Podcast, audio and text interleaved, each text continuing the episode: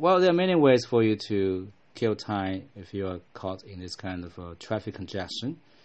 And the simplest way is to take out your mobile phone and just open some of the applications you often visit, like the microblogs. You can get to know some latest news and some gossip of the celebrities. You can also use the TikTok, a kind of short video website platform.